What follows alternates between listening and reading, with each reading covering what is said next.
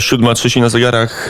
Łukasz Jankowski, witam Państwa ponownie w poranku wnet po tym, jak zagrał dla nas Nalepa. A my teraz przenosimy się do Stanów Zjednoczonych. Przy telefonie Marek Kawa, amerykanista, filolog. Dzień dobry, panie doktorze. Dzień dobry, panie doktorze. Dzień dobry Państwu.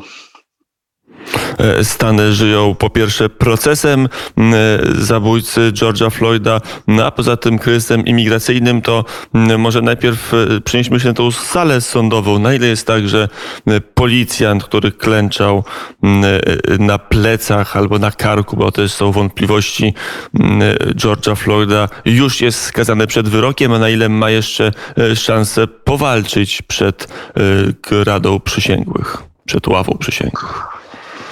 No tak, to jest ten jakby Stany Zjednoczone, czy jakby opinia publiczna, ta kultura prawna, która, która też konstytuuje, konstytuuje mentalność amerykańską, często ma to do siebie, że takie wielkie procesy, czy to pamiętamy działało Simpsona, czy, czy właśnie teraz Floyda, są obserwowane tylko przez opinię publiczną, ale oczywiście przez, przez media i ta presja przede wszystkim na, na choćby wspomnianego policjanta, czy wcześniej na ławę przysięgłych, którzy widzieliśmy, byli, była wybierana bardzo dokładnie, jest, jest bardzo duża i, i tak pan redaktor wspomniał, czy, czy implicite w tym, w tym pytaniu padło, już został skazany policjant, ale trzeba oczywiście w, w prawie amerykańskim udowodnić um, winę, tak? Trzeba udowodnić, że faktycznie ta przesłanka miała charakter rasistowski, czy miała charakter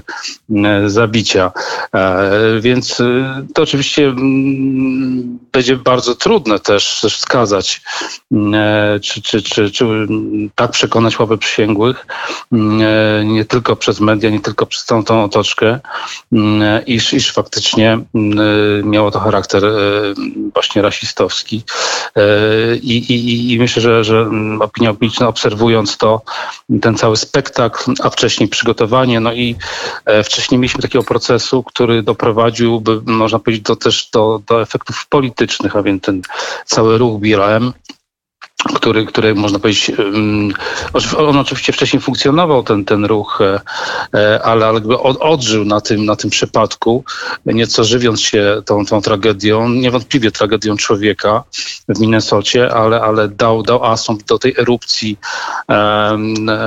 tego, co widzieliśmy w tamtym roku, czyli, czyli demonstracji, które przerodziły się w plądrowanie biznesów, w plądrowanie amerykańskich miast przede wszystkim, a został też oczywiście zagospodarowany przez Antifę i inne, inne oczywiście lewicowe, głównie lewicowe organizacje, które, które mówiąc wprost nieco żerowały i do dziś żerują na, na tego typu tragediach ludzkich. Później mieliśmy oczywiście przypadek kolejny w Kenosi, choćby, choćby słynny w, w, na Florydzie i tak dalej.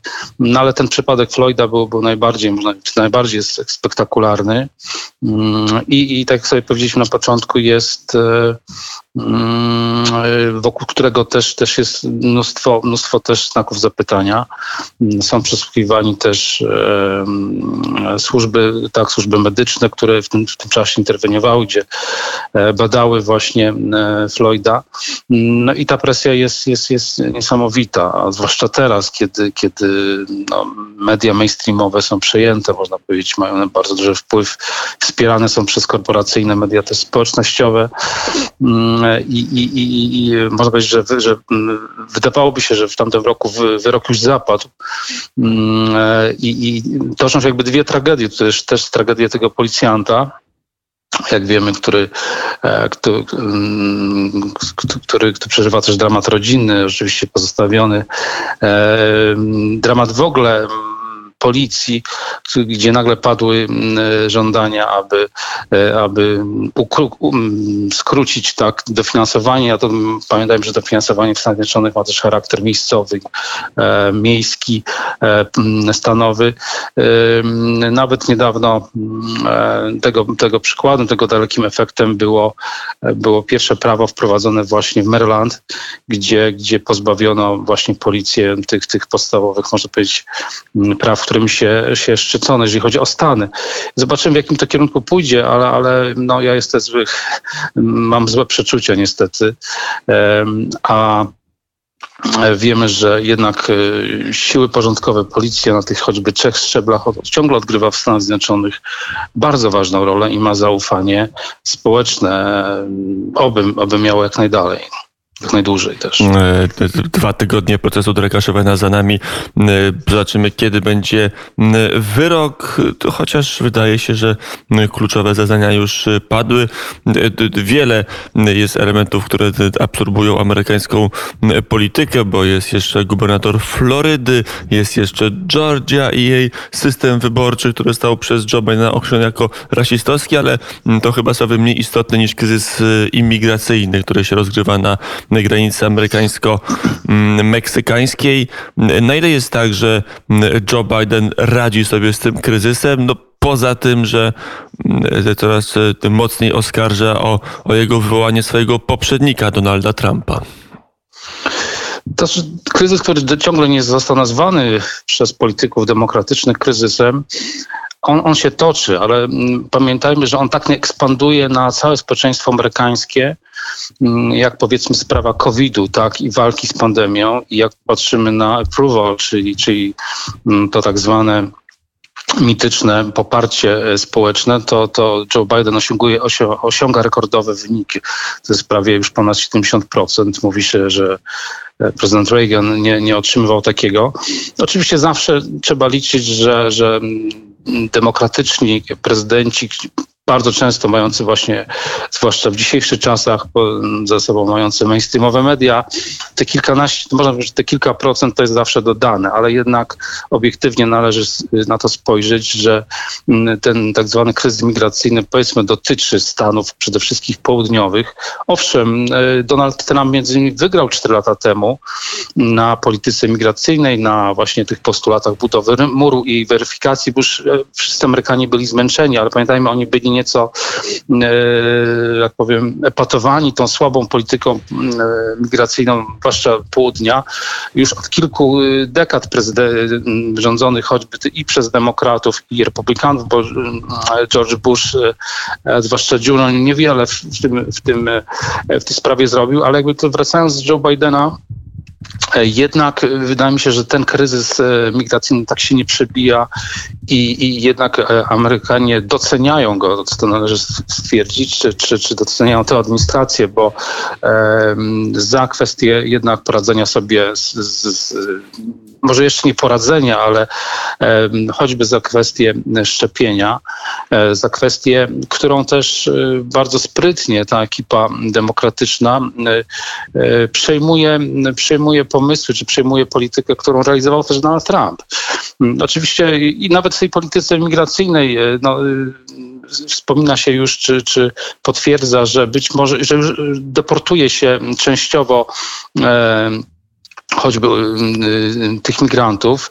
Popełnia się błąd ten, że deportuje się ich do Meksyku na przykład, a nie do krajów e, rodzimych, do Nikaragui i do Salwadoru, y, bo już kilka rodzin, właśnie, zwłaszcza dzieci, e, czy, czy, czy, czy tam, gdzie przyjęto y, w kilku przypadkach, bo, bo w większości skąd, skąd gdzie pada też to źródło to, tego kryzysu, to, że dzieci generalnie nie są, nie są deportowane czy odsyłane, tylko właśnie przetrzymywane bardzo, jak, jak widzieliśmy. Oczywiście z czasem się poprawiają te warunki i one są, jakby rozprowadza się po Stanach, ale, ale właśnie źródło tego kryzysu wynikało z tego, że przetrzymywano je podobnie jak za Donalda Trumpa też, ale w jeszcze gorszych warunkach, tak, bo, bo, bo, bo stłoczonych właśnie w jakichś kontenerach czy, czy, czy nawet dosłownie klatkach. Ale, ale jakby patrząc y, politycznie, to y, demokraci mają tę zdolność właśnie odwracania uwagi. Posiadając choćby te, te duże media mainstreamowe, y, efektywnie uciszając Donalda Trumpa, y, czy, czy choćby ten, to, to jego skrzydło, y, który, które dominuje dzisiaj partię republikańską, oni y, pokazują Amerykanom, że y, potrafią i są, są, pra, są pragmatyczni, a pamiętamy dla tej mentalności, dla tej kultury e, takiej byśmy powiedzieli e, protestancko-ewangelikalnej, ta pragmatyczna, e, pragmatyczny charakter jest bardzo ważny. Więc e, choćby m, kopiując e, politykę, czy, czy, czy choćby świetny, świetny e, plan e, rewe, rewitalizacji infrastruktury, którą, którą choćby zapoczątkował Donald Trump, tylko nie zdążył jej zrealizować, ponieważ e, musiał sobie poradzić z ekonomią, tak, gospodarką, e, stagnacją gospodarczą, a później z pandemią, to choćby ten plan, który teraz jest planowany, tak, Jobs Plan, czy właśnie plan wielkiej i takiej rewitalizacji infrastruktury, którą, do której się wraca choćby historycznie, którą kiedyś rozpoczął i na której wyszedł tak świetnie Delano Roosevelt, jeszcze powiedzmy wychodząc z kryzysu lat trzydziestych, to podobnie podo, tymi podobnymi, można powiedzieć, takimi krokami milowymi świetnie utrzymują się politycznie właśnie demokraci. I, i, i właśnie to jest przykład, ten przykład właśnie tego wielkiego planu infrastruktury, który ma przynieść około dziewiętnaście milionów miejsc pracy. To jest przykład choćby znowu powrotu do podatków, tak, corporate taxes, czyli, czyli tego podatku dla najbogatszych, czy dla, dla korporacji. I, i tu prawdopodobnie też, jak, można powiedzieć, jak bumerang, yy, polityka demokratów znowu uderzy, uderzy choćby w, w te korporacje, które dzisiaj wspierają i one nie ukrywają, choćby przy, przy jak pan redaktor wspomniał, przy kwestii polityki migracyjnej w Georgii, gdzie wielkie korporacje jakby kontestują władze stanowe, lokalne, to, to lada chwila uderzy w nich sam, sama władza federalna, czyli władza demokratów, podatkiem prawdopodobnie trzydziestu, znowu kilkuprocentowym, uderzającym właśnie tak zwanych najbogatszych. Więc nieco, z jednej strony bardzo zdolnie kopiuje się plan, kopiuje się, można powiedzieć, pomysły republikańskie, czy, czy powiedzmy pomysły, Które, które dziś tam próbował, nie zdążył zrealizować lub nie, trzeba należy przyznać, nieco nieporadnie realizował Donald Trump, czyli ta kwestia choćby wprowadzenia szczepień. On oczywiście dzięki niemu, przez, czy dzięki tej presji, którą rozpoczął Trump na instytuty i kliniki e, amerykańskie w jedenaście miesięcy, e, no, należy przyznać rekordowy czas, jeśli chodzi o, o, o szczepionkę, która oczywiście nie jest też, też efektywna w stu procentach, jak widzimy w podaniach, ale jednak w jedenaście miesięcy e, dzięki, dzięki tamtej e, e, Trumpa administracji, e, presji w, udało się wykreować właśnie szczepionkę i, e, no, i dzięki z kolei teraz bardzo, można powiedzieć, pragmatycznej polityce, no to Bidena ten element właśnie szczepień, można powiedzieć, zaplanowany w taką, z taką, można, z taką mm, anglosaską dokładnością, no to przynosi efekty. Kiedy, kiedy, kiedy Joe Biden ogłosił, wydawałoby się, że I to jest, i to jest na sto milionów szczepionek na wniosek, który płynie przynajmniej na ten moment z polityki amerykańskiej, że sprawnie przeprowadzony system szczepień to jest droga przynajmniej do chwilowego sukcesu. W polityce dr Marek Kawa, amerykanista, był gościem poranka wnet. Bardzo serdecznie dziękuję, dziękuję za rozmowę. Godzina siódma czterdzieści cztery. Teraz na chwilę oddamy się w objęcia muzyki reggae.